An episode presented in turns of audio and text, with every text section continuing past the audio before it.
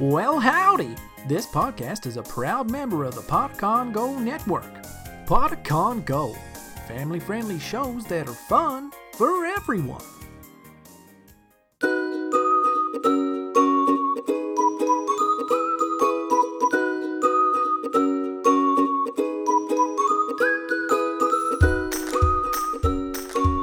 Welcome to Elderberry Tales.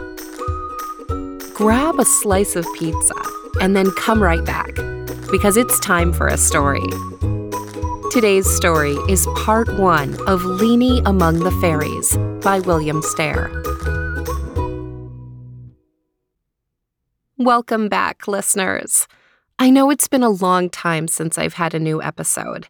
Uh, thank you to all of you who wrote and checked in to make sure that everything was all right. Everything has been absolutely fine with me and my family. We've just been busy. Life is like that sometimes. But this episode today is the beginning of a new series, Leanie Among the Fairies, that I'll be releasing between now and the end of the year. Enjoy. It was a lovely day. Clear blue sky, warm but not sweaty warm, a gentle breeze, and nobody had to go to work. I've got a big idea, said Daddy. Mother rolled her eyes as if to say, Not another one. Let's go on a picnic, he shouted. Yeah, replied Eileen. Logan gurgled positively. There is a great place, an easy walk from here. Eileen can ride her bike, and Logan can ride in his stroller.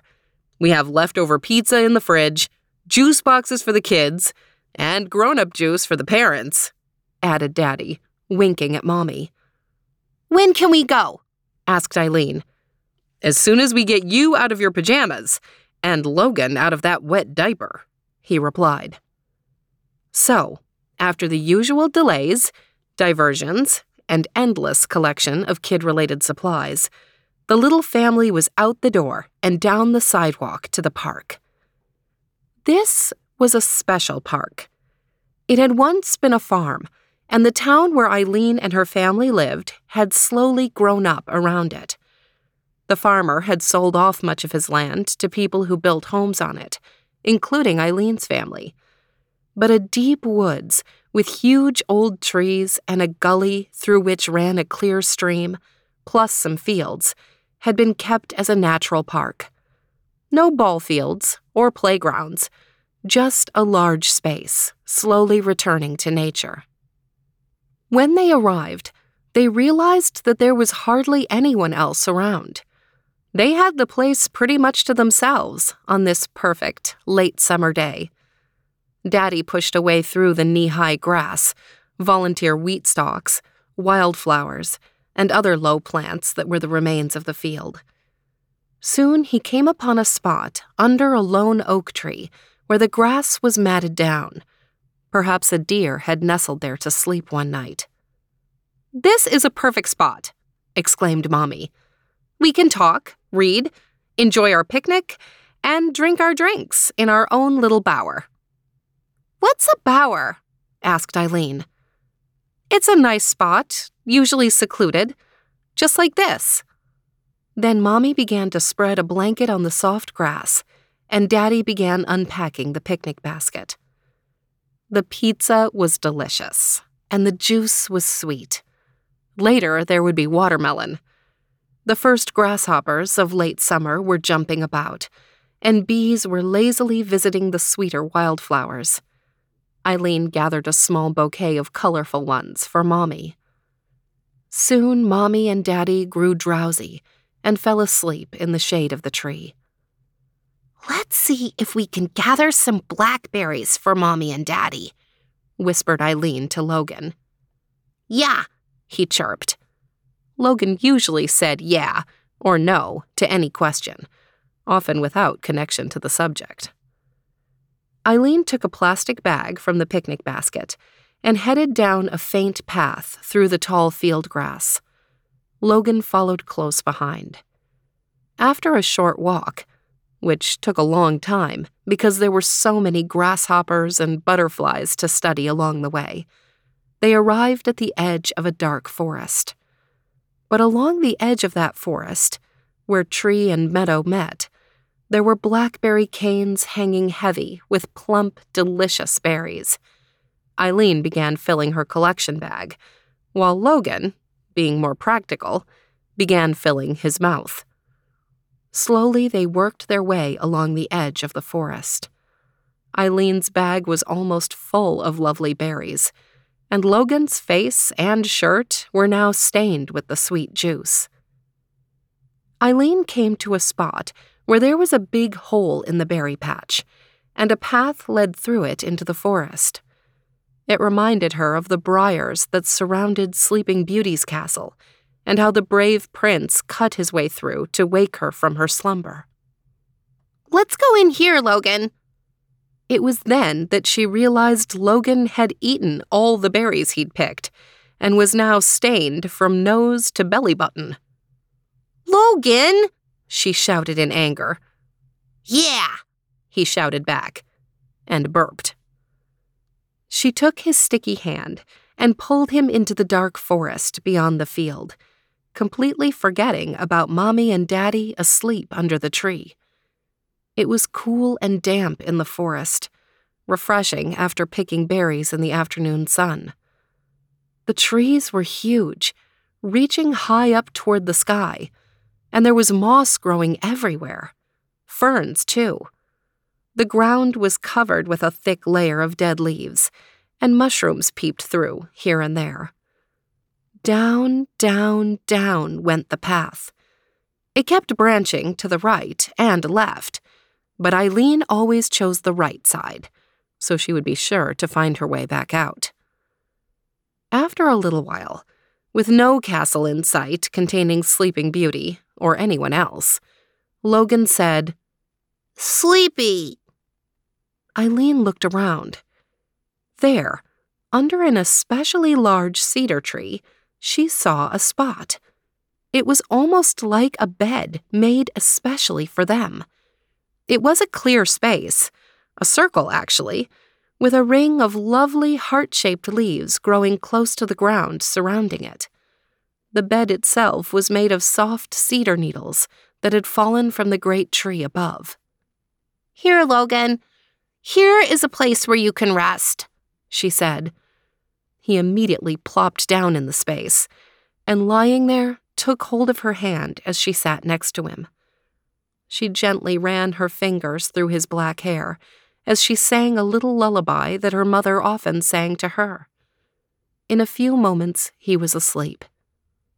Eileen knew Logan and she should be getting back to Mommy and Daddy, but looking down at her little brother, she thought how nice it would be to lie down beside him just for a few moments. When she woke, it was very dark. She could barely see her hand in front of her face. Everything was still, except for the sound of frogs croaking by some far off stream or pond. Then something rustled in the cedar leaves near her. Eileen always carried a small but powerful flashlight in her pocket. She pulled it out and turned it on. Leanie? It was Logan. Her flashlight showed her her little brother, rubbing his sleepy eyes with berry stained fingers. When he removed them, he looked like a frightened raccoon. I'm right here, she said, reaching out and hugging him. Where are we? He asked in a whisper, a tremble in his voice making her think he was about to cry. Logan was a very loud crier, and she was afraid it might attract unwelcome attention in this strange place. Look! Look! Said Logan in a low voice. Eileen felt him raise his hand to point at something, but didn't know where or what. Then she saw it. Tiny lights were floating among the huge tree trunks, here and there.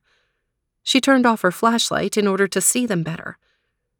As she watched, they seemed to gather and then to move slowly toward where she and Logan sat.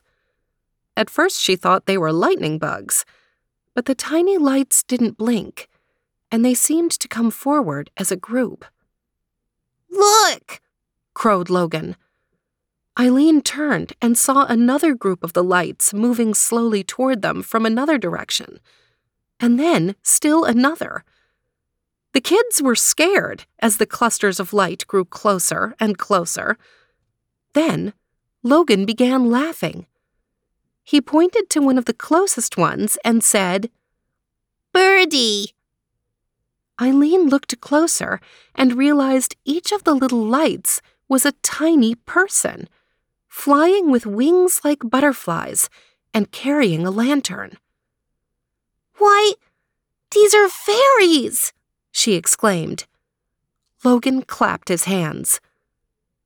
Then a very strange thing happened. The fairies began to grow larger and larger, their lanterns growing brighter. At least, that's what it seemed like, until Eileen saw the ferns, mushrooms, and heart shaped plants around her were getting bigger and bigger. She realized that she and Logan were shrinking to the size of the fairies. The now not so little creatures began landing around the children, eyeing them with friendly faces.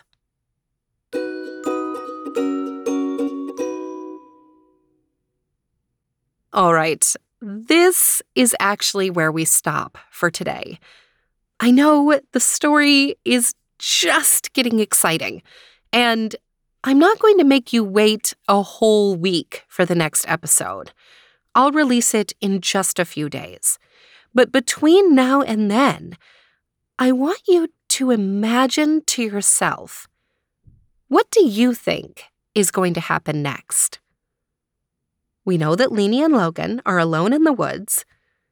We know that tiny persons with wings like butterflies, carrying lanterns, have approached them. And we know that Leanie and Logan have started to shrink. Now, we also know it's the middle of the night. The last time we saw Mommy and Daddy, they were asleep under the oak tree. And Logan, of course, is covered in berries. What do you think is going to happen in the next episode?